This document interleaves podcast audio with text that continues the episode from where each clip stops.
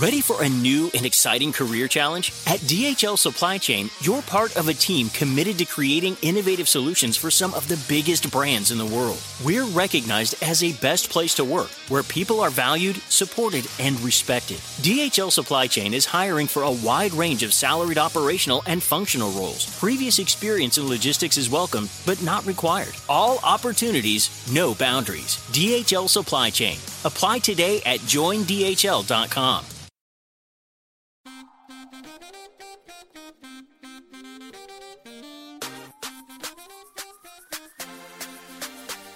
We are back with another episode of The Daily.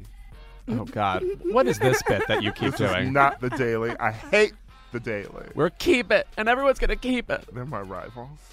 Is that so? You've assigned them your rivals. I've assigned them my rivals. Do they know who you are? Okay, moving on. Okay. Do they know who you are? Did I ask? You started it. Jimmy Neutron. What if I Michael prefer Ace Ventura. Barbaro's you guys' biggest fan? You never know. You and never he's know. like, Ira, I didn't do anything to you. Here I you. am once again with Louis Virtel, who I can't seem to get rid of. And also, Rae Sanni, you are back. I am back, but you'll be rid of me very soon. Ray and I were just chilling out in the lobby. I mm-hmm. just, I just enjoy the hell out of her. I enjoy the hell He out of you. called you Nanny McPhee. Call me Nanny McPhee because I have a yellow bag full of vitamins. I was like, ooh, magic. and I explained my anemia to him. Well, I need this one because I faint. And Well, we are here and it is election day. This episode will people will be listening to this after they know the result. Yeah, I'm not. I'm.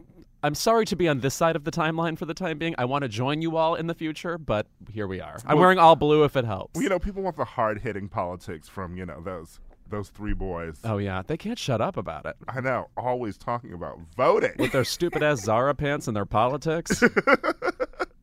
Listen, if today went really well, then everyone's in a good mood listening to this episode. woohoo! If not, then they uh, they probably really mm. are looking forward to this episode. right, right. You need us? Question mark. Yeah. Yes, you need us. This is this is exactly what I wanted.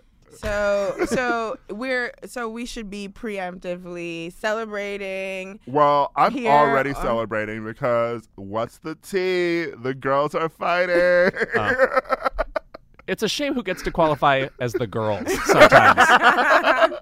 the MAGA girls are fighting. oh God. Uh, I know that we don't talk about Mr. Kardashian on the show really anymore because he stresses me out. However, I am so amused by the fact that he said that he wanted to pull out of politics and I hope clear his mind and get the help he needs. But it sent that Candace Owens, uh, evil Stacey Dash, into a tizzy. Isn't Dude, yeah. Stacey Dash evil? Differently Stacey evil Dash? Stas- E- Stacey Dash. eviler Stacey Eviler, Dash. okay. Like Deluxe Stacey Dash. like cashew milk Stacey Dash. Oh, That's how evil she is. Cashew milk is the ghetto.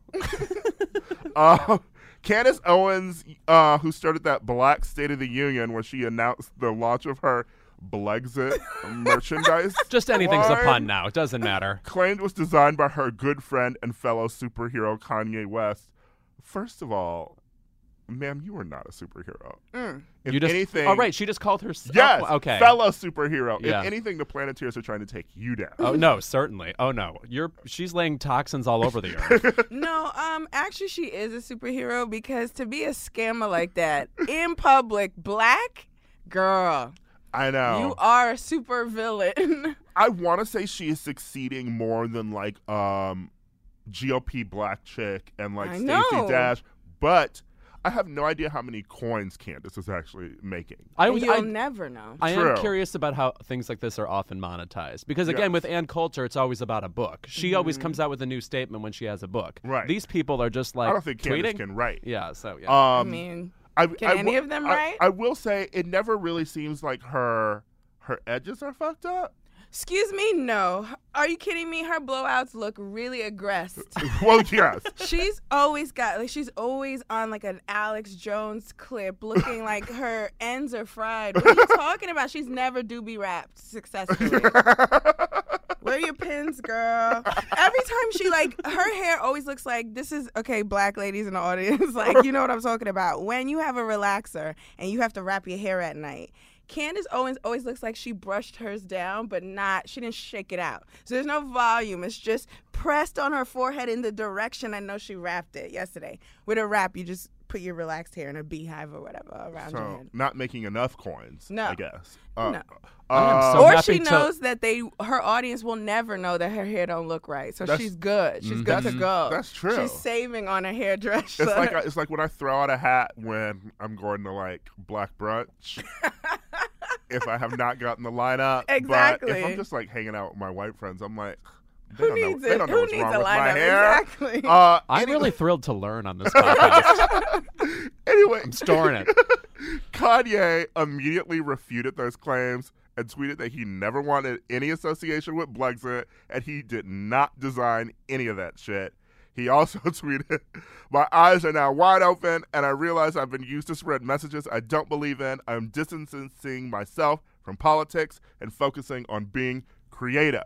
He's also like just taking the Patty Hearst stance. Like, I can't believe how brainwashed I was. I wasn't a part of it at all. Stefano DiMera planted a chip in my tooth. Will Kanye pull off the baby switch? Uh, anyway, Candace started blaming the media for her, for all of this, and Tomi Lahren.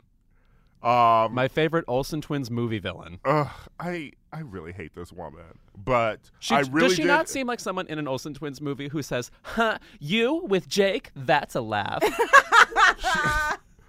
like she turned into a villain because Lizzie McGuire was mean to her in high school. You've got it. Yes. She's the kind of girl that Taylor Swift sings about not knowing she might be. precisely. yes. but Tomi sort of blasted Candace and was like, Are you going to turn on Kanye now?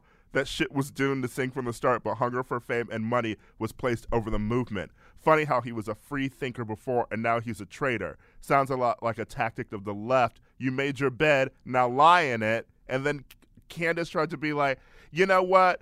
I can reveal all sorts of mean things that you've said about me and end your non career. Hmm. Ooh. So it seems like these girls have been beefing for a minute, Hmm. I feel like which is so funny to me that of course there's infighting in Magaland.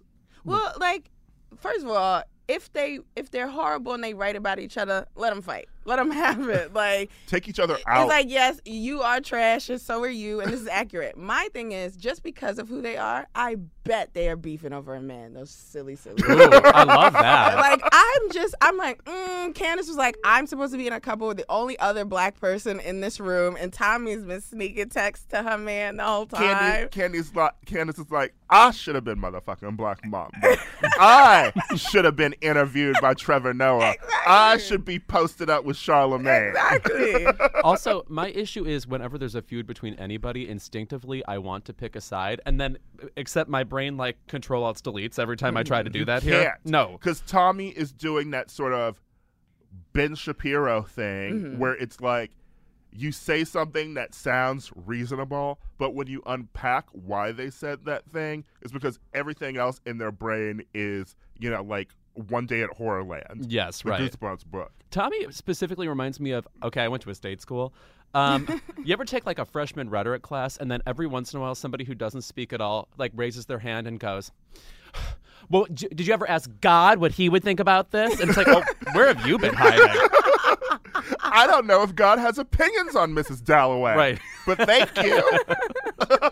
What's crazy to me is like if you like Candace is trying to do Twitter and drag Shorty the way that you know woke black folk Yes. drag people, but she's so corny she can't even do it properly. Who says and slash or in a tweet when you dragging somebody? Call her a bitch and keep it moving.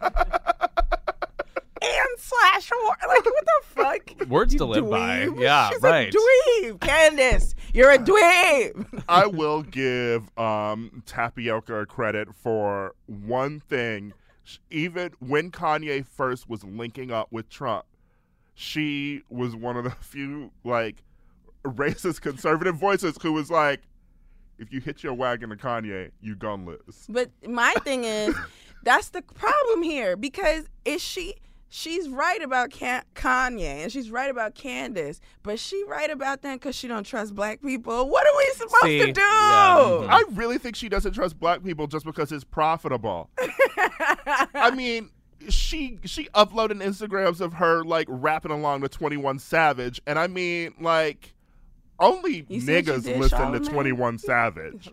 Like, Hello? I'm not listening to Twenty One Savage he's- on the regular. he stands for everything your your politics is supposedly against. You know what I mean? Why don't and then you she'll be like, "Your husband's a drug dealer, Beyonce." Oh, I'm like, God. "What were you listening to?" And talking about you hate like oh radical Black Panther stuff, you know, and then it's like Twenty One Savage. It says Savage in his name. Yo, your blonde hair looks like a Black Panther's den, By the way, like a cat's den. I don't know, catnip. you did a great job.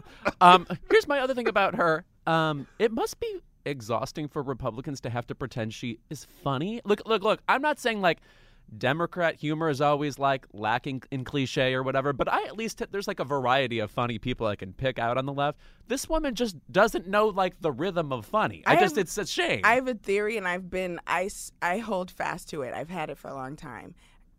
Conservatives and Republicans can't be funny because they are not generous enough to give us the gift of laughter. yeah, woof, yes. That's it. How can you bring joy to people when all you've been doing is withholding?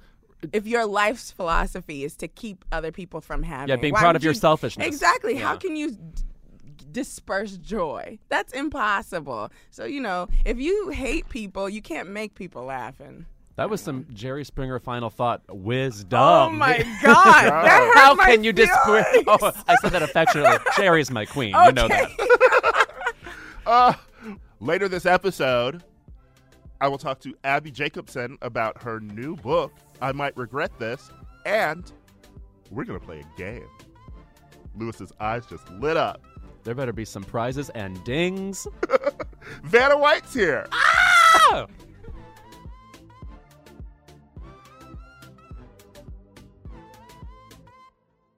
Keep It is brought to you by Barefoot Dreams. Louis, Yes. when you see footprints in the sand, that was when I carried you in my Barefoot Dreams robe. Now, is that a Leona Lewis song? No? Uh, if you want to bring coziness into your life, you turn to Barefoot Dreams, especially now as the brand is celebrating their 30th anniversary. With those 30 years of coziness, Barefoot Dreams celebrates being the originators of everyone's favorite luxe home blanket. And while many have attempted to duplicate their blankets, robes, and more, Barefoot Dreams' fabrication and quality cannot be replicated, so don't believe the dupes. Girl, this blanket is it. I effing love this blanket. I'm thinking about it right now, and I want to jump in my bed, which is sponsored by something that we'll do another ad for momentarily. Get ready. There's a reason why Barefoot Dreams has been on Oprah's favorite things list six times. Jesus, get a life, Oprah. My God. Dressing head to toe in Barefoot Dreams is the key to comfort, as their collection of ultra soft robes, loungewear, and accessories are made with premium materials. Their products make the perfect gifts, too. Uh, I throw this thing on. I wear it like a shawl. I look exactly like Ellen Burstyn. And I am the coziest a human being can be. Because, by the way, it's still that time in Los Angeles where it's like pretty mild outside and then your apartment is cold.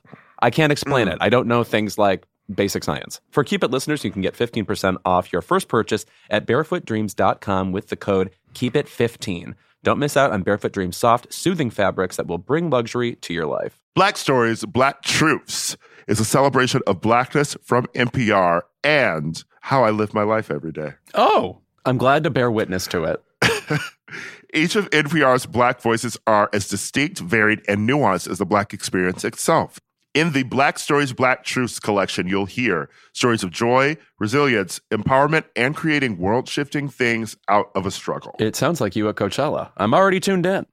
Every episode is a living account about what it means to be black today, told from a unique black perspective.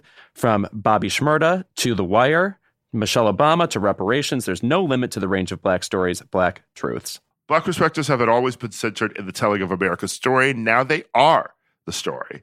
In NPR's Black Stories, Black Truths, you'll find a collection of some of NPR's best podcast episodes celebrating the Black experience. Hear a feed of episodes from across NPR's podcasts that center Black voices. It's NPR Noir. Turn on NPR today and hear a range of voices as varied, nuanced, and Black as the country we reflect. Stories should never be about us without us. Doesn't the Black Experience sound like a three disc Prince album we never got? Someone check the vault, please. Listen now to Black Stories, Black Truths from NPR wherever you get your podcasts. After SNL posted a promo video where Pete Davidson asked the musical guest Maggie Rogers to marry him and then declared 0 for 3 when she refused him, Ariana Grande tweeted, For somebody who claims to hate relevancy, you sure love clinging to it, huh? She followed that tweet up with, Thank you, next, which turned out to be her newest single, a ballad thanking her exes for teaching her valuable relationship lessons, released 30 minutes before the start of Saturday's SNL. And the song, I love. It's really cute. It's really, gr- it might be one of her best songs. It's surprisingly candid. It names all the exes by name, which is uh, in Yeah. in the in the universe of "You're So Vain" quite shocking. Thought I'd end up with Sean, but it wasn't a match. Wrote some songs about Ricky. Now I listen and laugh. Big Sean, Ricky Alvarez, the one, the ex, the dancer of hers that was involved in the, The donut Ojani licking. Noah of her relationship. That's a J Lo Donut reference. Oh, incident. honey. Oh, Yes. honey. Oh, Oh, yeah. thank you. I Oh. can see why you wouldn't remember since it was 20 days. That's true. but The song is very sweet and Mm-hmm. genuine, which makes it sort of weird that it came out of the context of her tweeting that about Right. Pete. But I think maybe that's why she deleted those tweets. yeah. And also too, I I thought it was it was nice because she's turned she flipped it on its head, right? I have a love hate relationship with Drake's music, and it felt very nice to hear a person, a woman, first of all, call out an ex's name, but not in this like passive aggressive like feels like Why you wearing no clothes when you going out? Why you with all these men?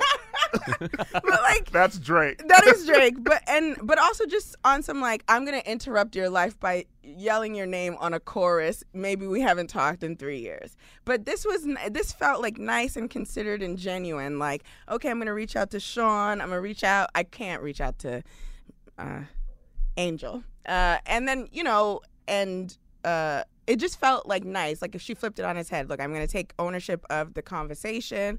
I'm not going to l- let myself be on the receiving end of punchlines or be talked about. I'm going to put my voice in there. I'm going to say what I need to say, and I'm going to control the narrative. And I think it's really cool. She's this tiny little person. It and is so smart much. because it reminds me of how um the devil um Justin Timberlake is currently promoting his new book Yeah. and was talking about Britney again. Again, And I'm like stop mentioning Britney when you're promoting shit he challenge. launched his career on her genitals, yes, basically. with and, Cry Me a River and it's like or all those interviews, yes, too. constantly Howard talking, Stern and all constantly that, yeah. talking about- revealing she's yeah, not a virgin and yeah. stuff like ugh. and it's nice to have you know Ariana be like, you know what, you're gonna stop talking about me, Pete, because I'm gonna put your name on wax. Do you know what I, I don't also? think things go on wax anymore. that they sure don't. Um, Payola. That's so funny. No, it. Rem- what I like about this also is it stands in stark contrast to. Do you remember? I want to say this is a VMAs performance. Taylor Swift performed uh, one of her breakup songs, and then said something in a British accent to indicate that it was a kind of about Harry Styles or whatever. It's like there's no sheepishness here, no like wink wink. You know I'm who we're, who I'm talking about. She's maturely saying. This is who I'm talking about. You guys know we're together, whatever, and like there's no Taylor's shame in saying these people by name. Yeah, Her So- whole thing is like, I have all these songs that maybe they're about this ex, but maybe they're not. But there's also because those songs are supposed to be shady. Mm-hmm. Yeah. And here it's like, you know, I'm not being shady. Right. I'm just gonna say something nice, but it's also this song is gonna be a hit. So whenever you're in a club, you're gonna have to see people singing along to a song that your ex wrote about you. right. Well, what's really cool about this is Ariana's really young, and when I was like her age, I remember like I- 25. right? And there were all these like there were I was in t- like tumultuous situations back then, and I remember being like, "All right, when I get my first TV stand-up set, I'm gonna drag this dude. I'm gonna drag him." And it took a while, and there was way more dudes to drag by then that I let it go, and I couldn't. But what's really. My name is Earl over here. on my list. I'm like, drag him, him, him, him, him. He didn't answer the phone at this time. But what's cool about Shorty, she's like, I'm not gonna like let's just get this all out. Like she's like, I'm not gonna waste my energy on negativity. I'm just gonna like put it pull it together, make myself learn from this, invite you on this journey. Can you imagine if your 24 year old self or your 25 year old self was out here talking about your exes in public? You it would be a disaster. It would not be cute, no. And Shorty is just like, oh, I'm mad. Here's a couple angry tweets. Wait, the promo. And then she went right into PR mode. Props to you, Shorty. Wield your business power the way you should. Also, in in naming them directly, to me, actually, the sentiment of the song feels more sincere than it would be if she were just talking about like a random ex or something like that. Because all songs sound like that. You know what I mean? Like we're familiar with those sentiments. So to make it specific about these Yeah. people, I think Like, it lends. makes it different. It Yeah, makes it mhm. almost sort of like brand new in the genre, just because you flip that whole like anonymous talking about an ex thing Right. on its head. And I say thank you. Next, next, thank you. Next, next, thank you. Next, I'm so fucking grateful for my ex. Thank you. Next, And also, there's something really, really cool about like avoiding the interviews, avoiding like a a conversation about this person, and using sucking up all your promo time.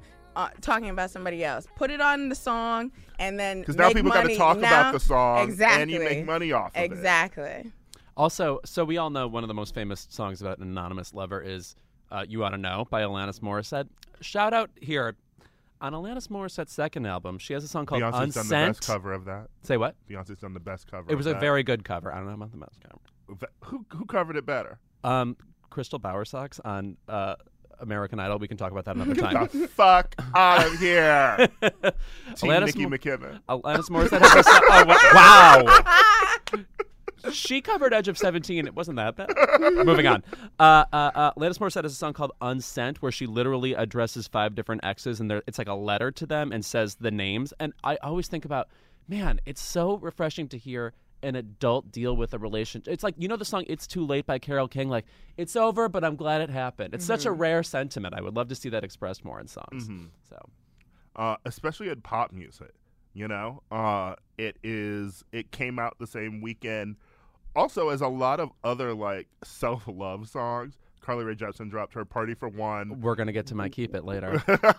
Ooh, which you know is about you know um, just hanging out with yourself. Uh-huh. Uh, I've prepared material about Mariah this. We'll get to Carey it in dropped her new song. Oh, yeah. No, no, Queen of Consent. Wait. Uh, Can we just, but if we're celebrating the self love anthems, let's not forget a pioneer such Remy as Ma. Tweet.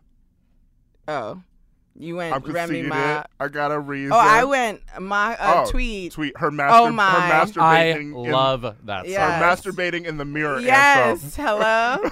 Because Ari's like, I'm in a relationship with me. I'm like, Tweet is too. From the album Southern Hummingbird. exactly. Yes. Why didn't you let Tweet happen, America? We had Missy and Tweet Yes. and Ginuwine on songs together. I want to say Amerie came out around the same time too. It was a lot of. It, it- I thought it was a lot of approachable ladies in R and B. Oh, that's true. Yeah. Amerie just released an EP. Oh yeah. Did she? I think so. One thing is like among the all-time bangers. I think. Um, what's that joint with the the weird beat? Never mind. Why can't we? Fabolous. Uh, I love that song too. Yeah, Why can't we? Is pretty dope. Yeah. yeah. F A B O L O U S. Somebody said he was. I saw on Twitter that someone called him the Carmelo Anthony, like him and Carmelo Anthony are the same people in their fields, and I'm like, shit, makes sense. What's wild too is that while Ariana was busy doing this, uh, Pete Davidson was busy talking about her.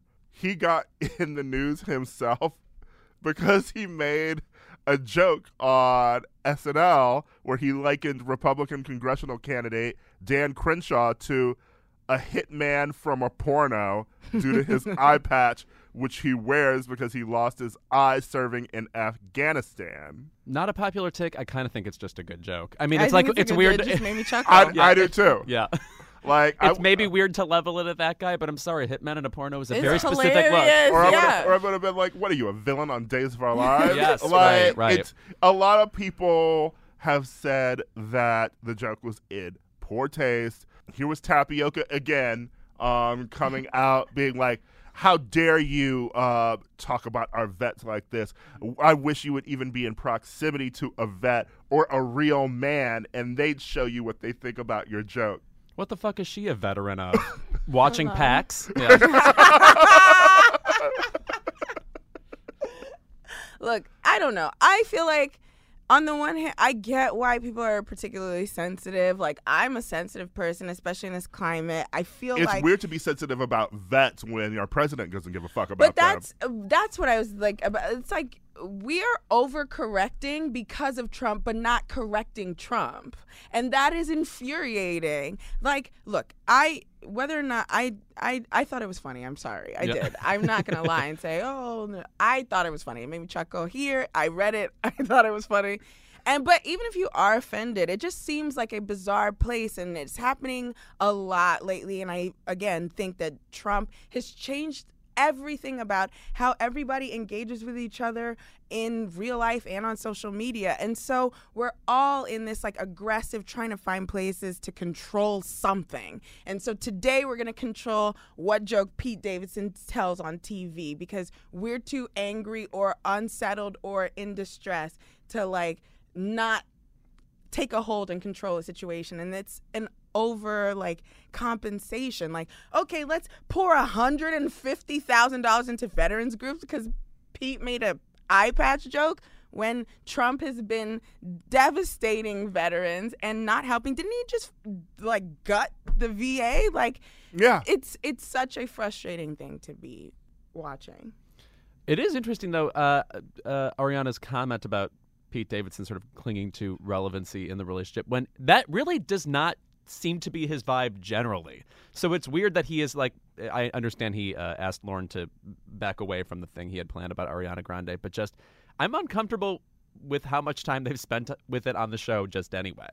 part of it feels like you know it's it's SNL and they it- it seems like they want Pete Davidson to be a breakout star because it's been a minute since there's been a new breakout SNL star and it's Particularly like, a male star. yeah and it's like he was just embroiled in this big celebrity romance Yeah. like it would kind of be dumb if they didn't make jokes about it but I can see on the flip side you know like don't make jokes about Ariana anymore like move on hmm I or at least have like them it. or at least have them be interesting I I mean I just didn't like it. I I didn't like it for her. You know what I mean? Uh, it it's a tough thing because his art is talking Yes. and talking about things, and she's doing her art talking about him too. And so it feels unfair to say one person can and can't talk, but it is a lot more uncomfortable because conversation is more direct than song, and it invites us in in a way that a song doesn't. It doesn't. It feels too personal sometimes, and it's just like I also it kind of sucks for him like. Sh- He's he's this guy trying to do his own art too, Right. and which is like, funny because we don't really know much about Pete's art. You know, like there's nothing else for us to like really cling on to besides you know he's in SNL. Um, Plays a gay guy and set it off, which I have railed against before. yes, um, on the show. I did. Uh, you know, so it's like, what else is he gonna do? You know, it's like we, we- I'm waiting for that new that new new. He's I from what I've seen of his uh, comedy, he seems to be very open and vulnerable and willing to engage with pain directly and I hope that he figures out a way to do it in a way that like is helpful for the both of them because I would like to see him process it in a funny way. The way that she gave us a pop track that probably will change the way we talk about relationships and music. Then I would love to see him do something similar. I'm looking for his in Nanette. comedy. we all are. Right. yeah. Yes. Well, particularly if on SNL specifically, it seems like it's basically his job to be like, well, what's up with me? You know what I mean? Like nobody else does that. So if it's going to always be that personal, as you said, Ray, um, hopefully something rad can come out of it. When we're back, Rebel Wilson is mad as hell, and she is not gonna take it anymore.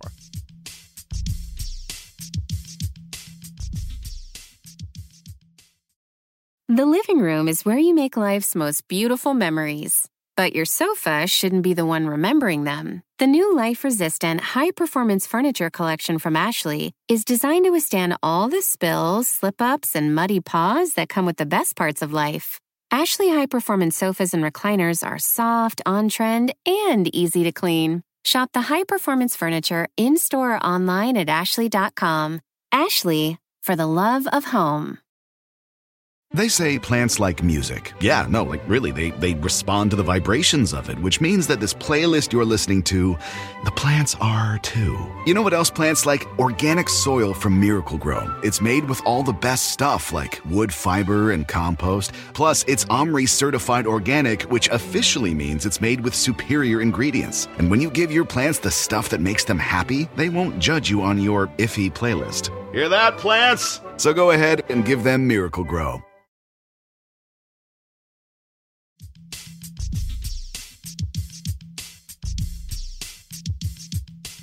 On Ellen last week, Rebel Wilson, Australian actress who maybe 21, maybe 72, I don't know, uh, Anywhere in between, sure. expressed her pride in being the first ever plus size girl to be the star of a romantic comedy. Of course, that's far from the truth. Um, she went to the Sam Smith School of Googling. She was like, huh, Am I the first? Google replied, maybe. Unclear. Ask again later. she asked the magic eight ball. And the internet, naturally, called her out for not knowing her history and ignoring the work of prominent plus size actresses like, you know, Ricki Lake uh, and also Queen Latifah and Mo'Nique. And her initial response was to tweet, yeah, I of course know of those movies, but it was questionable as to whether one, technically those actresses were plus size when filming those movies, Oh, flying fuck. or two, technically those films are categorized slash built as studio rom com with a sole lead, so there's a slight gray area. Can you imagine? Can you imagine giving us Oscar categories to explain why you forgot who came before you? Well, actually, I believe that that one only would Well, have Latifah been was supporting viable. actress in this one. Who are you? That's ridiculous. Who who are you that you thought that that was an, a, a useful tactic? Queen Latifah was only five pounds here. She was wearing a waist trainer. It doesn't count. Like what the fuck? It sounds like something you think to yourself, like, oh, it's obviously incredibly rare that a plus size actress gets to star in any movie, let alone a rom com. I can't think of that many. I'm thinking about it for another five seconds. Well, one's not coming to mind. I've decided to believe I'm the only one. It just seems like something where someone could have stepped in. Because on Ellen, it feels like a marketing tactic That's she has planned, yeah. which is really strange. Um, again, if she had just insisted, look, it's super rare that like someone like me gets to be in a position like this, that would have been good. Also, would have been good if, if she had said, it really feels to me like Hollywood picks one plus size person that can be famous at any given Mm-hmm. moment. You know what I mean? Uh, when it was Ricki Lake in the Hairspray era, then it was Rosie O'Donnell, and then Camryn Manheim and Queen Latifah, you know, Mo'Nique, etc.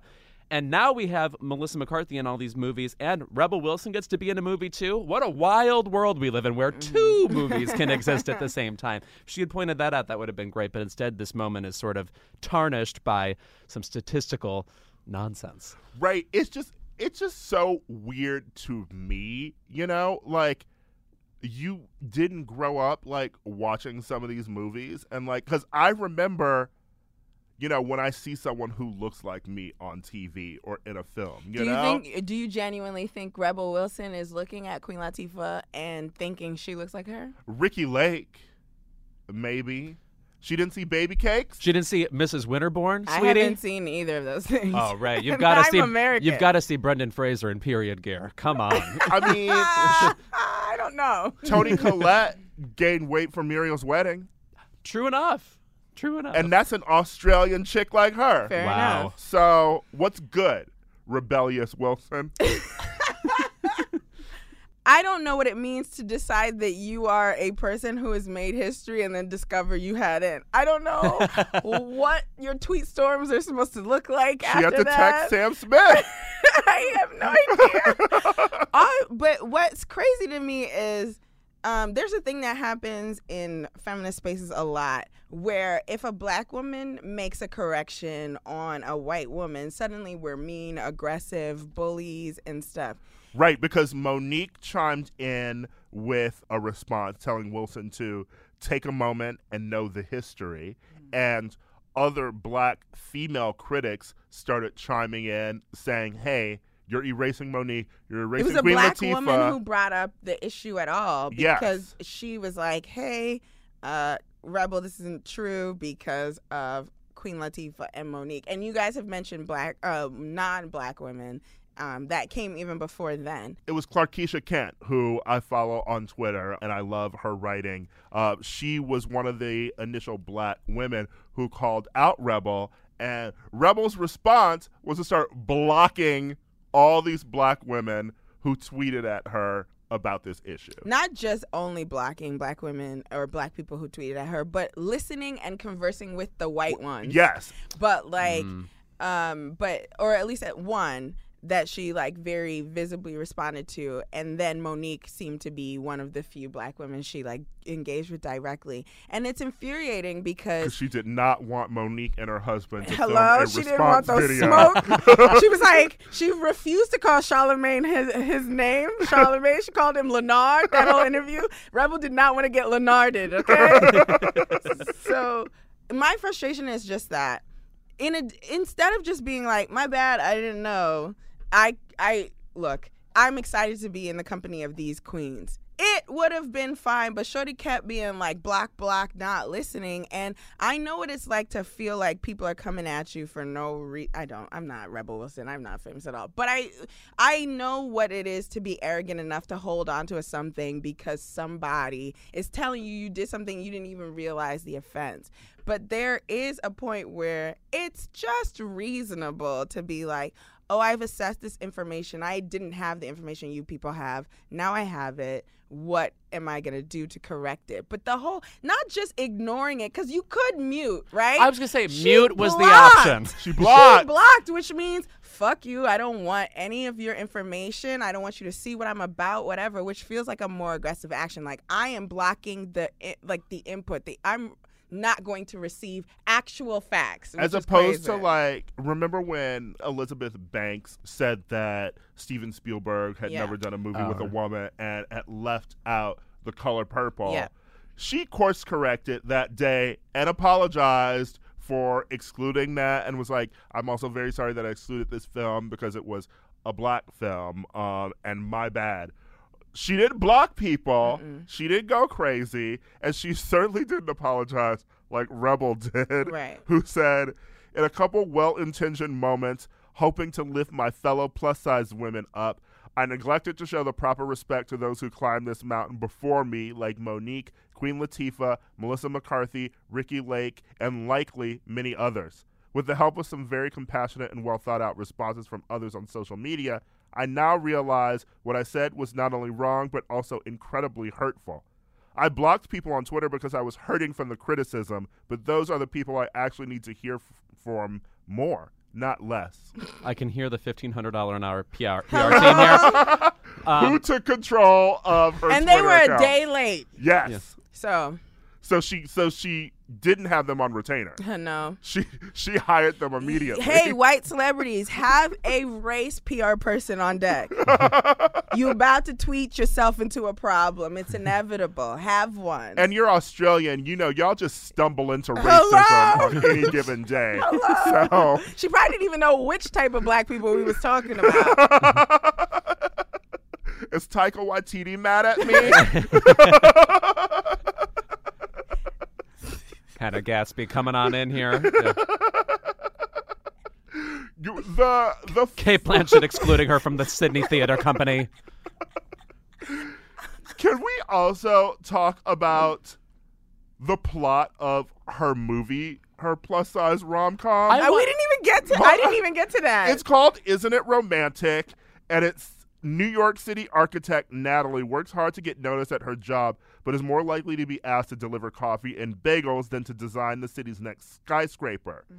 Um, Basically, she has an encounter with a mugger that renders her unconscious as she wakes up to discover that her life has suddenly become her worst nightmare. A romantic comedy, and she is the leading lady. Isn't this I Feel Pretty? Kind of, yeah. yes. It's A- very A amnesiac fat girl yeah. gets knocked unconscious, wakes up, and all of a sudden she's hot. Uh, What is happening? It, I, I will say there were some funny moments in the trailer. I, I thought it was cute. She wakes up in a hospital that's like golden lit, and she's like, "Is this a William Sonoma?" I can't do it in Australian accent. Anyway, so maybe it'll be cute. You know the rest of the cast is so mad at this chick. Yeah. I'm sure Priyanka that's. Chopra, Liam Hemsworth, Adam Devine, and Betty Gilpin. Whoa. They are like, I why are you fucking That's up a our great promo? cast. Isn't Betty it? Gilpin. I didn't even know that Priyanka was in that. Yes, she is distracting from the point that Priyanka Chopra is in a rom com coming out in February, and I would like to go see that. I would too. I would too. And al- like and also Rebel Wilson is fine. Like I like she's fun in the roles that I've seen her in. Pitch Perfect And 17, I I've really not- thought that she I've brought never a lot seen, to the table. I've never seen any of those. Um, I was talking seen her in about bit parts and things like Bridesmaids. Bridesmaids, yeah. when you're somebody's sister or whatever. And it's like it's great to see your role expanded. I'm excited. Like I'm excited for you, but it's just like it didn't have to be all of that. You could have just been like, "My bad, I ain't know," and saved you three days and thirty million dollars on your PR people. You know. I will uh, just say, again, definitely excited to show up for just any plus size woman in a lead role because one of the movies that came up in this, this discussion was Last Holiday starring Queen Latifah, Mm-hmm. and e- that movie exists because it was originally intended for John Candy. I'm just like, it's rare that like we just give movies Wait, to these people. They they took a movie for a plus size man. Yes. From 20 years you ago. You got it, because he and- died in like '93. Yeah, and then reworked it to to plug in a plus size shorty. That's how limited the scripts are for Totally. plus size leads. That's insane. I mean, Judy Garland was originally supposed to star in Moonlight. That's right.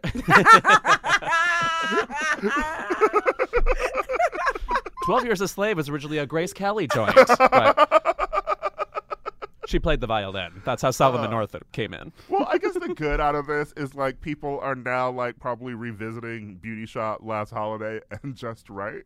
Look, w- if Queen Latifah and Common had the same chemistry they had in The Wiz, I could understand why you wouldn't know that that was a rom com. Just saying. When we're back, I will talk to Abbi Jacobson about her new book, I Might Regret This.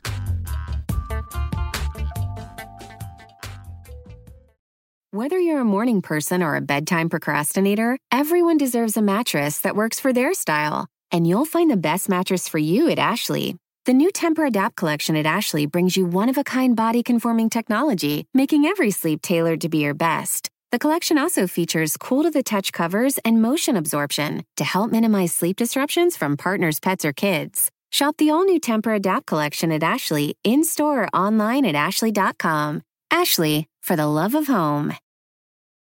On this episode of Plant Killers, we'll explore one nation's most notorious fruit and vegetable killer, bad dirt. What makes bad dirt so bad? The answer? The ingredients. But fear not, true crime enthusiasts. This story has a happy ending. New Miracle-Gro organic raised bed and garden soil. It's made with quality organic ingredients from upcycled green waste like compost and aged bark. Unlike the other guys who can't say the same. Looks like Bad Dirt's murdering days are over, thanks to Miracle-Gro. Join us next time on Plant Killers.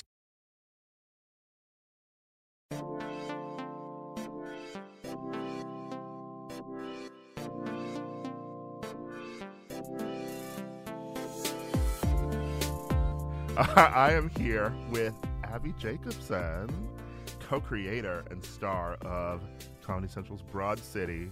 Everyone knows that. I don't know if everyone I think knows that. everyone who listens to this knows yeah, yeah, that. yeah. I would say that we But have what- the same demo.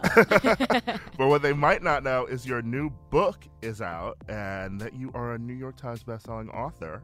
Uh, your book, Wait, not of this Not of this one. I was like, do In you know general. something I don't know? I actually, I, I rigged it. I rigged it. I couldn't, I Oh, yeah? couldn't rig this election, so I was but like, let me rig your book. Yeah. uh, your new book, I Might Regret This Essays, Drawings, Vulnerabilities and Other Stuff is out now. Yeah, it came out last week. Yeah. Are you excited? This is this is your first like essay Mhm. compilation. Yeah, my I've done a couple other books, but they were coloring books and they were illustrated books, and this is, yeah, this is essays. There's like there's some illustrations, but it's primarily words. Yes. Uh, and so I was really excited to try this. I'd never, I'm not really an essayist, and so it was really challenging to like figure out my voice in that way. I mostly write scripts, Mhm. and so that was one thing that was very challenging. And then another thing was their personal essays. It was a very personal um, slice of my life. I was trying to Right. So your character on the show is like an outsized version of yourself. Like it's overly exaggerated for comedic effect. Yeah, this was super you amplified. not doing that. No. Every once in a while, I, I an essay will be stylized, like a little bit Mm-hmm. heightened voice, but it's mostly heightening the anxiety. I like the sleep studies. Yeah. Yeah. Did you relate to that? yeah. Do you sleep okay? I do not actually. Yeah. I have um weirdly I have this like back thing sometimes, so I will wake up in the middle of the night. Also, I think I mean, I'm 32 now and I just feel like I think it's my body just decided to be like, you're old. Mhm. So I often wake up just in the middle of the night. Yeah, I hear you. Yeah, so my the sleep studies. There's a couple of them throughout. Well, basically, the book is I drove from New York to LA in the summer of 2017 during a time where I was extremely overworked, really heartbroken, um, and I needed to kind of escape my life. So we had just wrapped uh, shooting and editing season four, Broad City, and I kind of knew that this end was looming when we were editing and Broad City had been such a distraction from me being heartbroken. So I write about this in the book, but I'd never been in love before. I'd only dated men up until this point, and this was a, about a woman. I had fallen in love with a woman, and I was just like such a workaholic and devastated. And I was like, oh my goodness, there's going to be three weeks here before I have to work in LA where I'm just going to have to think about this. I needed to like fucking get away. Can I curse? I just did already. Yeah, you Great. I say fuck all the Okay, time in here. yeah and so i was like i need to just get away and i'm such a workaholic that i can't just go to on vacation yes. so i was like i must create a project in Mm-hmm. which i allow myself to like go somewhere. It's crazy. I'm going on vacation now, but it's also like I'm still recording the show yeah. when I'm on vacation. is- yeah. Yeah. you like can't get away from it but it's a good thing but it's uh, maybe not sometimes. And so i pitched this book. I wasn't exactly sure what it was going to be but I, I had to be in la three weeks uh, for work. And so i decided to drive across the country by myself to really like i had never done that so i really was interested in seeing the country in that way and just kind of finding space to think about all this stuff and you know it had been just an, an intense year for me and so I pitched this book and I can't believe someone bought it and let me do it. Also, let me do it not knowing what exactly it was going to be. That too. that too, that majorly. And so the book is really every essay is uh, a city um, and either what that city made me think of or I go back in time. It's a lot about memory. And then there are these sleep studies that you're talking about because I uh, have a lot of trouble falling asleep. So I'm up a lot and, you know, your mind goes Goes places. goes places. I did a crazy drive once. Yeah? When I first moved here to LA, and I was broke, and I had a friend from grad school's wedding that I had to go to in Idaho. Whoa, okay. Could not last minute buy a ticket, so I drove from here to Idaho. I was working at Coffee Bean at the time. Okay, love And so I. I got off of my shift, drove there, made it an hour before the wedding. I've never been. I'm, like, have I been to Idaho? It was like a 26 hour drive. And did you, did you sleep in your car, or I did you sleep in a hotel? I stopped at a parking lot at a Vegas casino hotel and I slept there because I was like, you can park for free here. And there must be people who just fall asleep in their cars drunk. How was the wedding?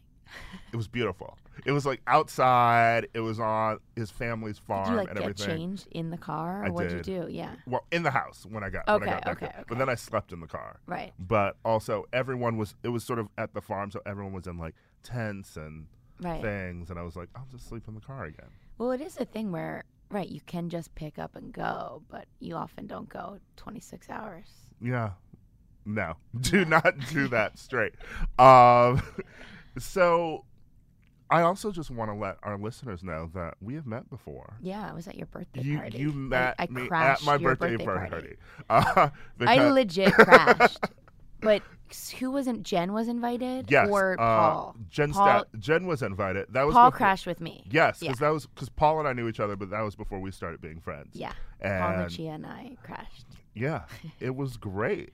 I was just sort of like, having us. yeah, I remember um, Jen's husband Travis, Uh-huh. who works here. Yeah, who kind of like set this up. Yeah, and he also um, went to grad school with me. Oh right, right. Yeah. But Travis was not with us. No, no, he that ha- I feel like that happens he was often. some, he was like I don't know where he he wasn't like out. He was like sick or something. Yeah, I rem- I remember. I could probably scroll through my phone and find out why I yelled at him for not being at my birthday. Yeah, but he was like, "Jen's coming and she's bringing some people," and I was like, "Oh, there's Yeah. Abbi." It was Uh, fun. Uh, It was fun because I remember fielding questions the rest of the night from people being like, "I didn't know that you knew Abbi Jacobson. Why are you hiding this?" That's so funny and weird for me, but also okay. Were you like we I was like, "We go way we back." We go way back? Yeah, pre-Broad City. Yep. Uh, She's really changed. Yeah. no, Travis has a habit of doing that. I met up with Jen and um, Paul in New Orleans.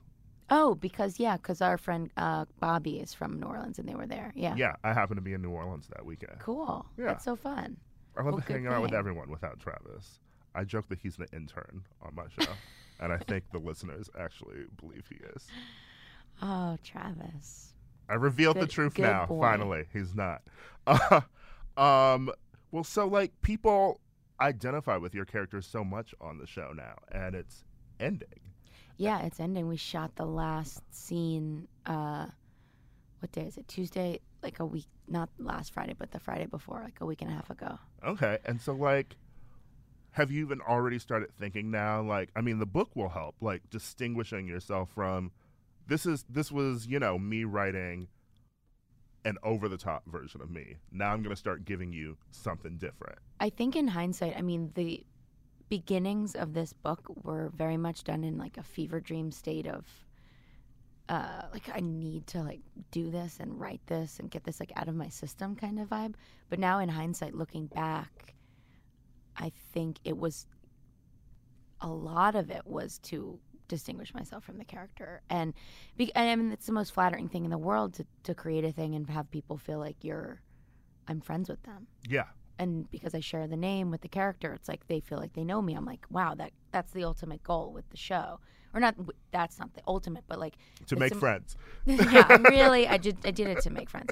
Mo, but ju- just to create a world in which people feel like they're a part of it. hmm Uh, so I love that, but it is also very confusing and, you know, um, it's interesting. It's been uh, a thing to navigate that of like all of a sudden people know my name and feel like they really know me, but I'm like, wait, that is a character. It's like a lot to process hmm um, in therapy, and uh, and so in hindsight, when I read read back the book, you know, I just read it back a week before it came out. I hadn't read it in like a month, hmm and with new, fresh a month gone by eyes, I was realizing, oh, this was really me. I needed to distinguish myself for sure because I think I am different. I've also been doing Broad City for ten years now. Yeah, So I've I've grown up next to the character and we are growing we're not the same person. Uh, no, I, I really connected with a lot of the stories in the book, which Oh, I read last night. Yay. Um, Wow, you binged it. I did. I binged it. Uh, it's the Netflix of books. Um, I was really into two particular stories. Okay. The well, the one when you talked about falling in love with this woman, Mhm. uh, and also the letter, which The I did letter. not know about. Um, somehow it's I had cra- missed that viral that story. a crazy thing that Yeah. happened? When so okay, so the first chapter in the or the second chapter in the book, there's kind of an introduction. It's kind of the first one, is about this thing that happened to me right when we were starting to write Broad City. Um, and it's not connected to the trip, but uh, when I was writing the book, it felt so connected because it was about this love letter. Mm-hmm. So basically, in 2013, I was in LA for a month, sublet my apartment in New York, and we had been like staffing season one Broad City. I came back, there was all this mail, and I love mail, but like it's never good. Now it's always like junk and bullshit, whatever. But there was this one letter that was in this like envelope, this transparent postal service envelope, and within it. Because there was a transparent window, I could see this really old letter, like a fucking 1944. old ass letter. 1944, addressed to a woman uh, in my apartment, uh, in the same address as me. From it was from Lieutenant Joseph O. Matthews to his wife. He had been shipped out to. He was in a in a uh, like a uh, training camp, getting ready. He was being shipped off to Okinawa like the next day, and sending a letter, a love letter to his wife who was living. I lived on MacDougal Street in Manhattan. So I had two And thoughts like, from what that. I lived on? MacDougal You Street did? at once. Yeah. which is literally like the uh, I needed. I lived for a year and a half only, and Mm-hmm. this happened, and it was like you're living in N- the bowels of NYU, like pizza. I went there when I went to NYU for grad school for Yeah. like just a semester. Yeah. And then, then I was like, I can't live here anymore. And Oh, to I couldn't. I moved to Brooklyn. Same. I was like, I had lived in Astoria, Queens for five and a half years, and I was like finding a little bit, like I could afford a little bit of a nicer apartment. Mhm. I lived in a studio, but was a like studio with French doors, so it was like a. They said it was like a half bedroom or whatever. Yeah. It's like fuck you guys. Those New York scammers. It's that you can put French doors in the middle of a room and create two rooms, but it's not. I love um, those apartments where they're they're technically two bedrooms, but you have to walk through one the railroad. bed. Yeah, the it's, railroad. It's worse than not having a. It's like, yeah, yeah. And so I lived right. I lived like right across from the Comedy Cellar. okay. Yeah. So that I mean, that those two really intrigued me because you talk so much about like being like this hopeless romantic and into love and stuff like that. And I don't actually think that I have been in love before. In retrospect, you know, you know, I've had moments where I've been obsessed with someone. Yeah. and then I um moved on because of the restraining order. but um you know, there's the idea of, you know, I feel like I would have gotten so into that letter too. I would have and tried to hunt yeah. them down. And I and I did hunt the family down and Yeah. delivered it. And I think it was in retrospect in writing the and feeling so heartbroken and sort Mm-hmm. of that that first that essay came after where I sort of had hadn't I re- forgot about that story. Mm-hmm. But what a special thing to have happen where I got this thing and it wasn't what I thought it was going to Yeah. be. I thought it was I thought I was going to hand it to like this little old couple that had been in love for their whole lives and it wasn't. It was kind of a sad story. well, in a way, you sort of then wrote your own letter. I and did. when you wrote the book and you Yeah. wrote um Heartbreak City. Yeah. Yeah. I love that essay too. And, Thanks. you know, that was just- like the hardest one I think for me to write. yeah, writing about a relationship that's so fresh Mhm. too, and you know, just fraught. But it was, I mean, uh, yeah, it's a, it is definitely about that, but it was also about this feeling of feel um I had always felt like such like a secret outsider when Mhm. it came to love in Yeah. general. Um a lot of my friends and I'm so happy for them are in so in love. Yeah. And so it was I always just felt like I just have a bunch of single friends here in. LA. Oh, you do? And we just got a brunch. So that's great. We're just I am drunk all the time. literally hanging with like I'm in like a marriage co- counseling with all my friends. I am like it's me with Marriage married couples. camp. I am like, hey guys, where are we going for dinner? Let's get. I'll sit at the end. You know, like. but I love them. They're like such good um, examples of what relationships can be. Mhm. But I really always felt very uh, alone in that a- aspect, and I kind of I think that's the stuff I, I like writing about the stuff that I don't say Yeah. out loud. Get to write about it, and then I guess I have to say it out loud right here. Well, I mean, you called the book. I might regret this. Exa- So, I mean, I still might. Who knows? do you regret anything at this point yet? No, Okay. I'm. I feel really. It's terrifying. One to to do a new format too, like essays. Mm-hmm. I'm like, oh, that it's very terrifying that people will be like, well, she really can't write. You know, here we have the proof here. She can't write, and uh, she should stick to the dialogue, you know, or whatever.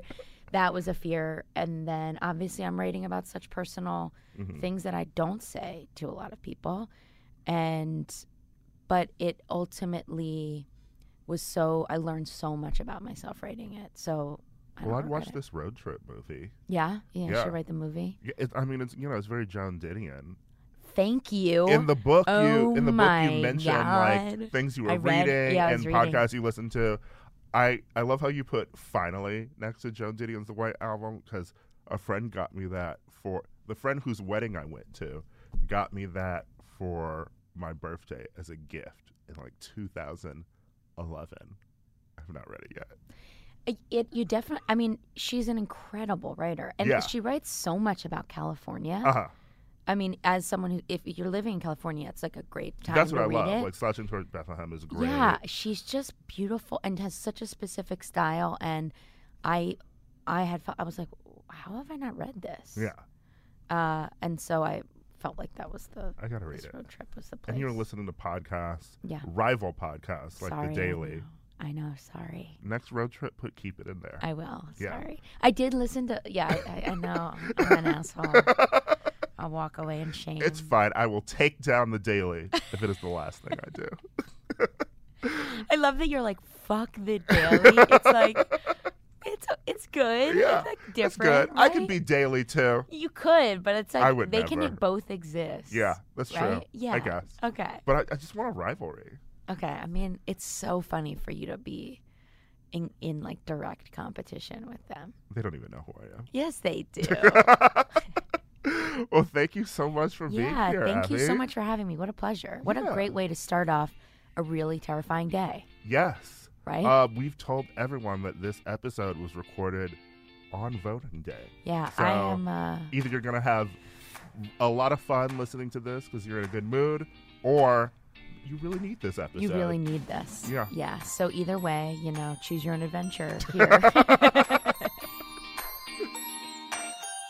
when we're back, we're going to play a game.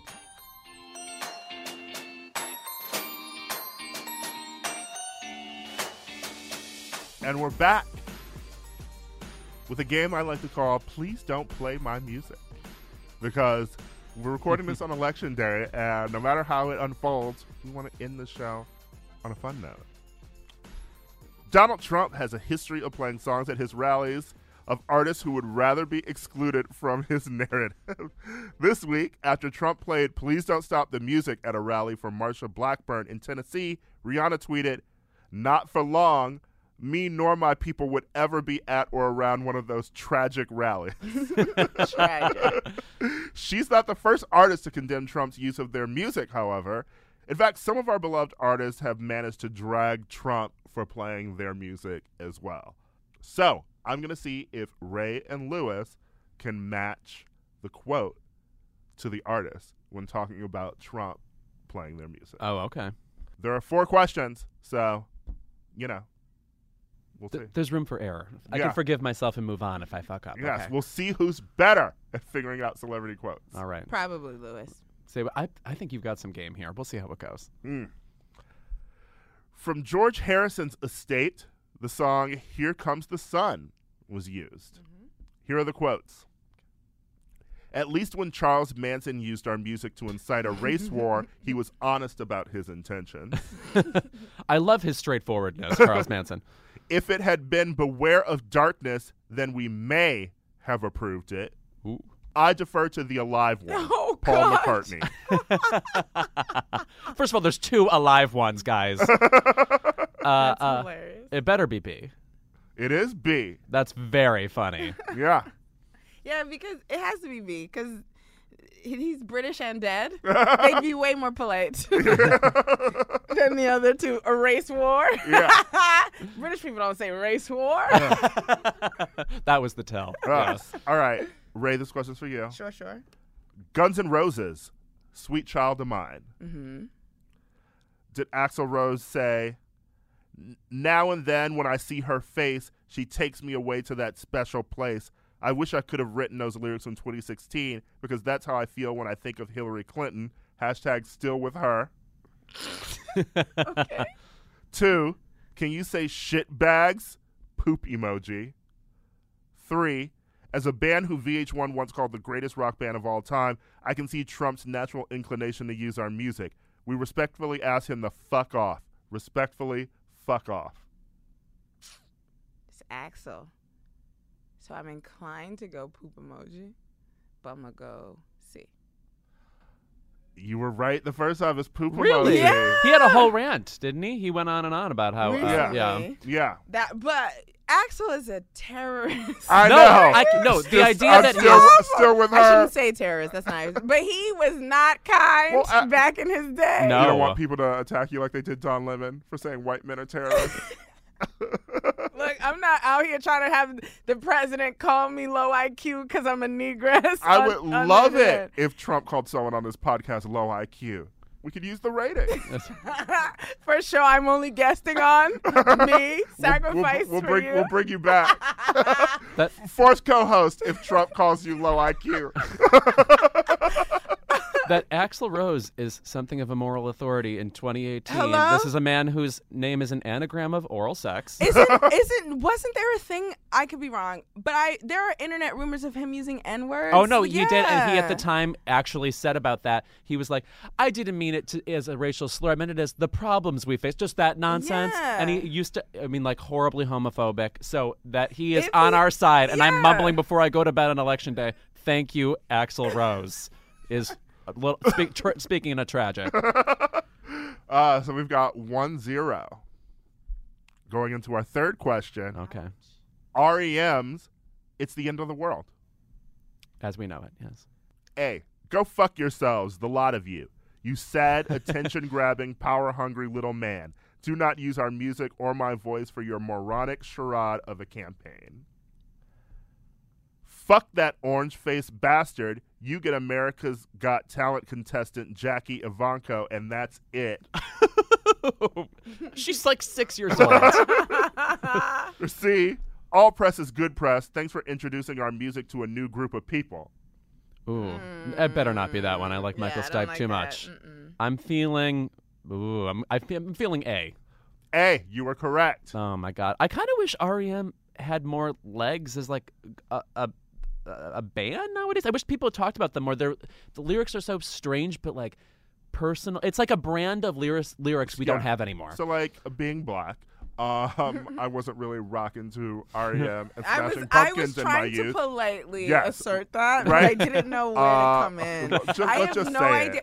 REM for me is a karaoke song. Yeah. Sure. So, you know, Uh, I feel like a dickhead saying but that. a few years ago, I tried to get into both. I got into Smashing Pumpkins Oh, sure. very Uh-huh. well. oh, too bad. Uh, That's like not yes, a great because person. well, I know, right? Uh, but I got into that because I mostly like the rock music that I was listening to was like whole garbage. Like, I was stuff, listening yeah, to yeah. women, Mhm. um, and so I was like, it was easy to transition into Smashing Pumpkins. But REM, I was just sort of like, is that it? oh, you got to get automatic for the people. Uh, uh, uh, There was there was some yeah. stuff there, but it, like it wasn't compelling me to keep listening. Oh yeah. REM for me is like when black people do karaoke and they pick an REM song, it's like, wow, you have esoteric interests. Yeah, Yeah, yeah, yeah. It's like it's always that person. It's like you're weirdly cool. That's how you know that REM Yes, jam. they picked those songs for a reason. Yeah. That black person. Uh, But that was a really popular moody gay guy for a while, which we like lost. Now we have Troye Sivan, who's like kind of moody but mostly cute. This was serious moody. Yeah. all right. Well, you're already losing, but here's, one's worth here's- three here- points. Here's the last. Okay, here's the last question. This and- one's for three.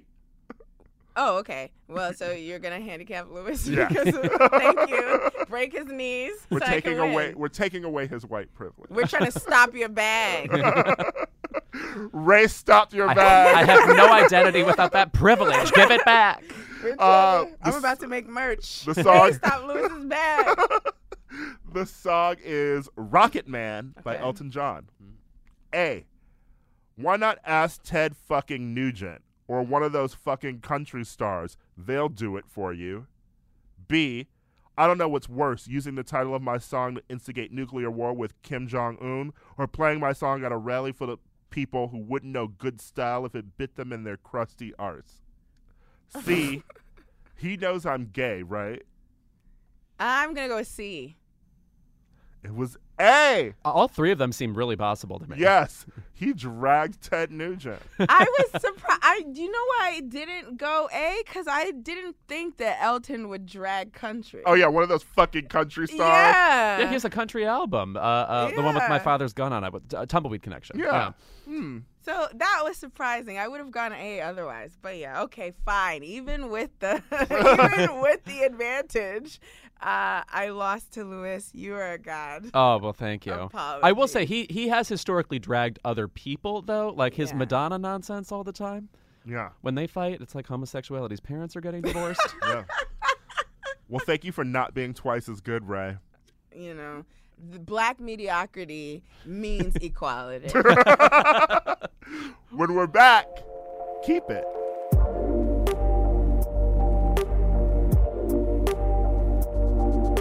And we're back with everyone's favorite segment. It's Keep It. Keep it. I looked very excited there. As if I have never played this game before. Yeah, keep it. Yes. Louis, I'm going to let Rae go first. I please do. We've had such a good time with Rae. This is your last Oh Keep God, It, this is the Rae. First time I've been picked first. Yeah. Ever? Okay, Yeah, my parents don't even pick me first. I'm a middle child, that's why. Keep it. My keep it is for all the uh, big media conglomerates who suddenly realized too late that an ad was racist. wow!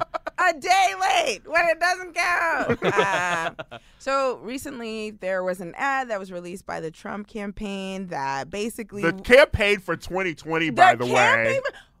Why are we counting down. that money? Calm Let's down. talk about that money later with people who know how to count money. I don't. Uh, I'm really bad at math. Never made it past algebra. Trig maybe. Um, cosine. I don't know. But my frustration is that like, um, we keep talking about racism in America and its role in politics as if Trump is new. And we need to talk about Trump's relationship to, um, or the present version of the Republican Party being the descendant of the Republican Party that we knew before. And one of those traditions that is carried on is apparently the racist ad that is supposed to make people scared and run to the polls and vote against their economic interests. This is a least. direct line from Willie, Willie Horton. Horton. George W. Bush, Willie Horton, and you have caravan immigrant murderer on NBC Sunday Night Football in the best game that you could think of like watching 21 million viewers. And after people complain about this really racist ad running in prime time in front of a lot of faces the next day when 21 million people had already seen it now NBC reconsiders. CNN had hmm. already rejected the ad but NBC reconsidered. And then NBC's reconsideration triggers Fox News' re- or Fox it all's reconsideration and then Facebook takes down the ad you didn't know that this ad was racist yesterday Facebook was like, this is racist. I can't wait. Hello? and then we're like, oh, I guess this does violate our policies. My, my thing is, you can retract and apologize on Monday, but you wanted that Trump money. You wanted that good press for football with a Trump, and you don't get to undo it the next day. You, I can't unsee a thing.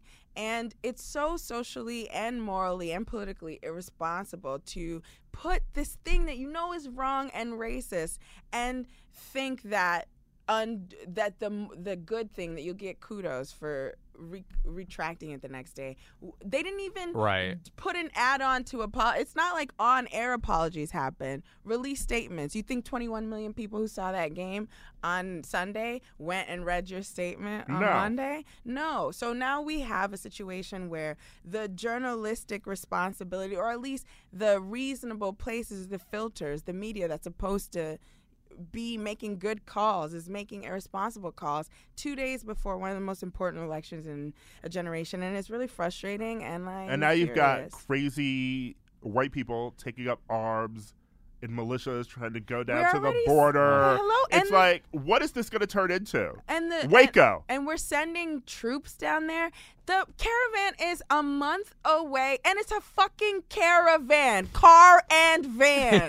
there is not It's the Scooby Doo be- Mystery Yes! Machine. What are we doing here? Let Velma Can you speak. imagine? I just want to understand how. In uh, how in the world, the greatest nation on the planet, we've got the best military in the world. You scared of a couple brown folk from down south? Get In a caravan? Yeah, it's really crazy. the way they've talked about this, you know, you you would, ugh, you think Voldemort was coming. exactly. You scared of a thousand brown people, greatest nation in the world? Get out of here. Voldemort approaching the border just on foot and seeing what he can get away with is pretty funny, though. Eh, Are you saying, look, you can't do this? We are not going to give J.K. Rowling credit for making Voldemort brown, okay? Actually, guys, um, I, if you would have looked closer in the text, you would see that Voldemort has always been a migrant. He's escaping a war torn country. Louis, what is your keep it? I say this regretfully. I obviously love Carly Rae Jepsen, especially at a point when uh, it feels like only gay men can hear the words Carly Rae Jepsen. I feel like I say the words and then just the, the, it goes blank on the radio for our straight listeners. I apologize. But she has a new song called Party for One, which before I heard it, I was told by reputable gay people it was a bop. Guys, it sounds like it's going to be a bop at the beginning, and then it shrinks away from being a bop and becomes too docile a song about self love. Love. We have already too many great songs about self love. It's kind of a boring topic to me. I'm just going to say it. And anyway, it's not nearly the level of Cut to the Feeling, her last big old hit, or la- last big gay beloved hit. Sorry, she doesn't have big hits anymore, and I say that affectionately. Um, or her entire Emotion album, which is a modern classic. Her entire album Kiss, which I think is also an underheralded classic. It is, and also the gays don't appreciate that album as much as they do Emotion. Right, and do you know why? It's because they're afraid to defend it because it's more bubblegum and it's not as cool to like bubblegum. Yeah. How about that? This kiss is so much Banger, better than most of the songs that they rant about. Yeah, uh, Hurt So Good, Turn Me Up. Those are all Ugh. like deep. Uh, also, I just want to say, Carly Rae Jepsen now in this new video though looks great. She's doing a blonde thing, and when she's blonde, her face really goes to a Baranski place. What a big move! I like a Baranski. Yeah, right, right. Oh also, my one of Kara's ten white women. Now that I think about it. Uh, uh, uh, but anyway, Carly, rooting for you. Hope the next album is great. The song's a little, it's a, it's a little docile for me. Remember when she was supposed to be recording like an ABBA esque album? Yeah, I bet we. I think she has no choice but to record, record ABBA-esque albums. So hopefully we'll get one of those soon. All right. I call her Smiley Minogue. I'm sorry that blonde Diane Lockhart doesn't do it for you right no, now. I'm excited for it. Okay. Yeah, yeah, yeah. Okay, good. We're excited for blonde Diane. Yeah, yeah, that's right. Oh, you're right. I see what you're saying. Yes. Well, my keep it for the week goes to People Magazine, who finally in 2018 discovered Idris Elba is sexy. Oh It's like, yes. he's the sexiest man alive, and it's also the the cover says the amazing rise of the sweet smoldering superstar. Right. Rise. what? All he's done is be. We b- he, Idris Ben Elba. he, he he he had already risen last year when you put Blake Shelton on the fucking cover. I have to say, after Blake Shelton last year, I thought like the winner this year would be what, like the cast of Shark Tank. Pat Sajak going to be the sexiest man alive. It's just like the Tom foolery. Yeah. Can you imagine figuring out that Idris Elba is fine after K Michelle? That's crazy. You're so late. Love and Hip Hop got there first. He was hot in that movie that was not about being hot at all. Uh, uh, uh, Beast of No Nation. He's so hot. He was hot as Mandela, and he didn't even do a good. He was, I love a Mandela who can fuck.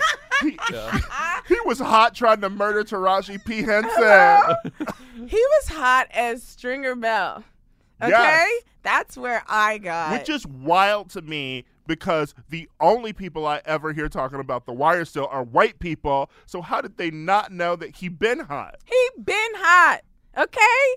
He's look, here is if you're if you're a drug dealer trying to apply rules of debate to conversations about how to split up crack, like how to cook crack or whatever, like you're amazing. You've been hot. He's been amazing for 10 years at least, you know? And you would think that like being black and having a British accent would give him a leg up with these kind of folks, but even that, you have to be twice as good as Blake Shelton and have a British accent. Do you know there it. have only been three? African Americans on the cover. Can we Yeah. guess? Is it's got to be Denzel. Poitier. It, I think I think this started It's- way too it late. Started, so in, Too that- late? it yeah, started yeah. in '95. So I feel like they would give him an old school one, right? No? No. No. All right. it's definitely Denzel, right? Yes. Okay. Uh, Wait. is Who- it- also, are there Will women Smith? in this world at all? Oh, Will Smith has got to be it. Will No. Smith, Will Smith hasn't won one? Wow. No. I remember Lupita. Mm, Lupita got one mhm, 2 years mhm. ago, three years ago, I think. No, they've only had one sexiest woman alive. I think Esquire does it. Um, Esquire does the sexiest woman alive, but Or, yeah, People's most beautiful only, people people issue. only Oh, did okay. one sexiest woman Was it alive in Halle Berry? 2014. No, it was Kate Upton. Moving right. It's not a black woman. No, I'm talking. I was just saying Kate Upton was the sexiest woman alive. Oh, person. okay. The other black person is The Rock. Whoa, I was I was Um, never gonna mm. get that. Yeah, I which also him first. they went from okay, like this is so questionable. So like Johnny Depp weirdly was sexiest man alive in 2009. Before What we- they're really into you know what, be- eyeliner? yeah, before we knew he was a real monster. Uh, but you knew that he drew bad makeup on his face. Yes. Uh, Nothing gets me hotter than a quizzical Yeah. shop owner or whatever he's dressed as. uh, the the predecessor the Yeah. predecessor to Jeffree Star. Um, after that was Ryan Reynolds, Mm-hmm. hot. Bradley Cooper, mm-hmm. okay, hot. Channing Tatum, Meaty.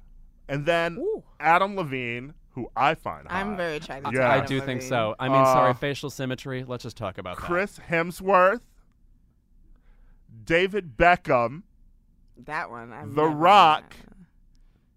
and then Blake Shelton. That's some good PR. You've you've got that right. Yeah, They that is great PR. They really, and you know what? They Because it was 2017 too. It was post Trump- Trump. They were like, ugh, let's just just like Lean these, in. Yes, the, these MAGAs. They didn't realize that Blake Shelton's appeal is Adam Levine on that show. Yeah, Yes. right. Also, maybe some like Queen working at People was like, maybe I'll get to hang out with Gwen if we invite. you know, I feel like gay men scheme to hang out with Gwen. I'm scheming to hang out Right. with Gwen. I created a whole podcast so Gwen would come on it eventually. come on it, Gwen Stefani. I just need another Gwen and Pharrell collab, please. yes, Leave Blake alone. come here, wear your houndstooth jumpsuit. We'll hang. We'll have these rolls in our hair. our, our hairline will be too white and it'll be painfully pulled up, but we will love you. Yeah. Uh, Rae, Yeah. Thank you so much for being on the show Thank again. you. Thank you for having me. This It's is your really swan fun. song. It's my yeah. Get rid the fuck of me. We're about to. Um, they shoot horses, don't they? You. Like, just, you gonna make me glue? we're gonna murk you right now. I do have horse teeth. So. Rae, What? You're gorgeous. No, I wasn't compliment fishing. Now your audience is gonna think that I'm one of those. I'm, I just posted because I I, thought it was cute. I'm gonna delete it. well, Rae is gone um, after this week, but you know what? Louis is gone too. Oh, that's right. I am. Yes, we're doing another episode in New York. But also, if you want to get your fix of me and Louis and Kara, and you were in Los Angeles, we have a live show December 6th at the Peppermint Club. Which is not a speakeasy in Candyland. It's a real place. It's- Lord Licorice lifts up a curtain. Come in here.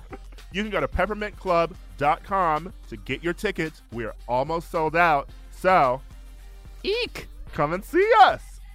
I'll do a little dance. I want to thank Abbi Jacobson again for coming on the podcast. Go and get I Might Regret This. It's out now.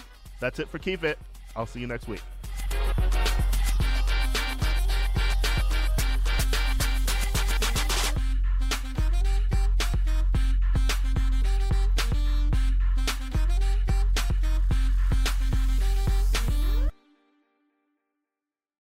Whether you're a morning person or a bedtime procrastinator, everyone deserves a mattress that works for their style. and you'll find the best mattress for you at Ashley. The new Tempur-Adapt collection at Ashley brings you one of a kind body conforming technology, making every sleep tailored to be your best. The collection also features cool to the touch covers and motion absorption to help minimize sleep disruptions from partners, pets, or kids. Shop the all new Tempur-Adapt collection at Ashley in store or online at ashley.com.